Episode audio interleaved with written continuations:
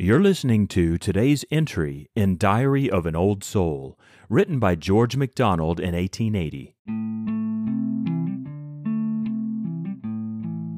Some say that thou, their eternal love host, won by deeds for them, which I may not believe thou ever didst, or ever willest done. What matter, so they love thee? They receive eternal, more than the poor loom and wheel of their invention ever wove and spun.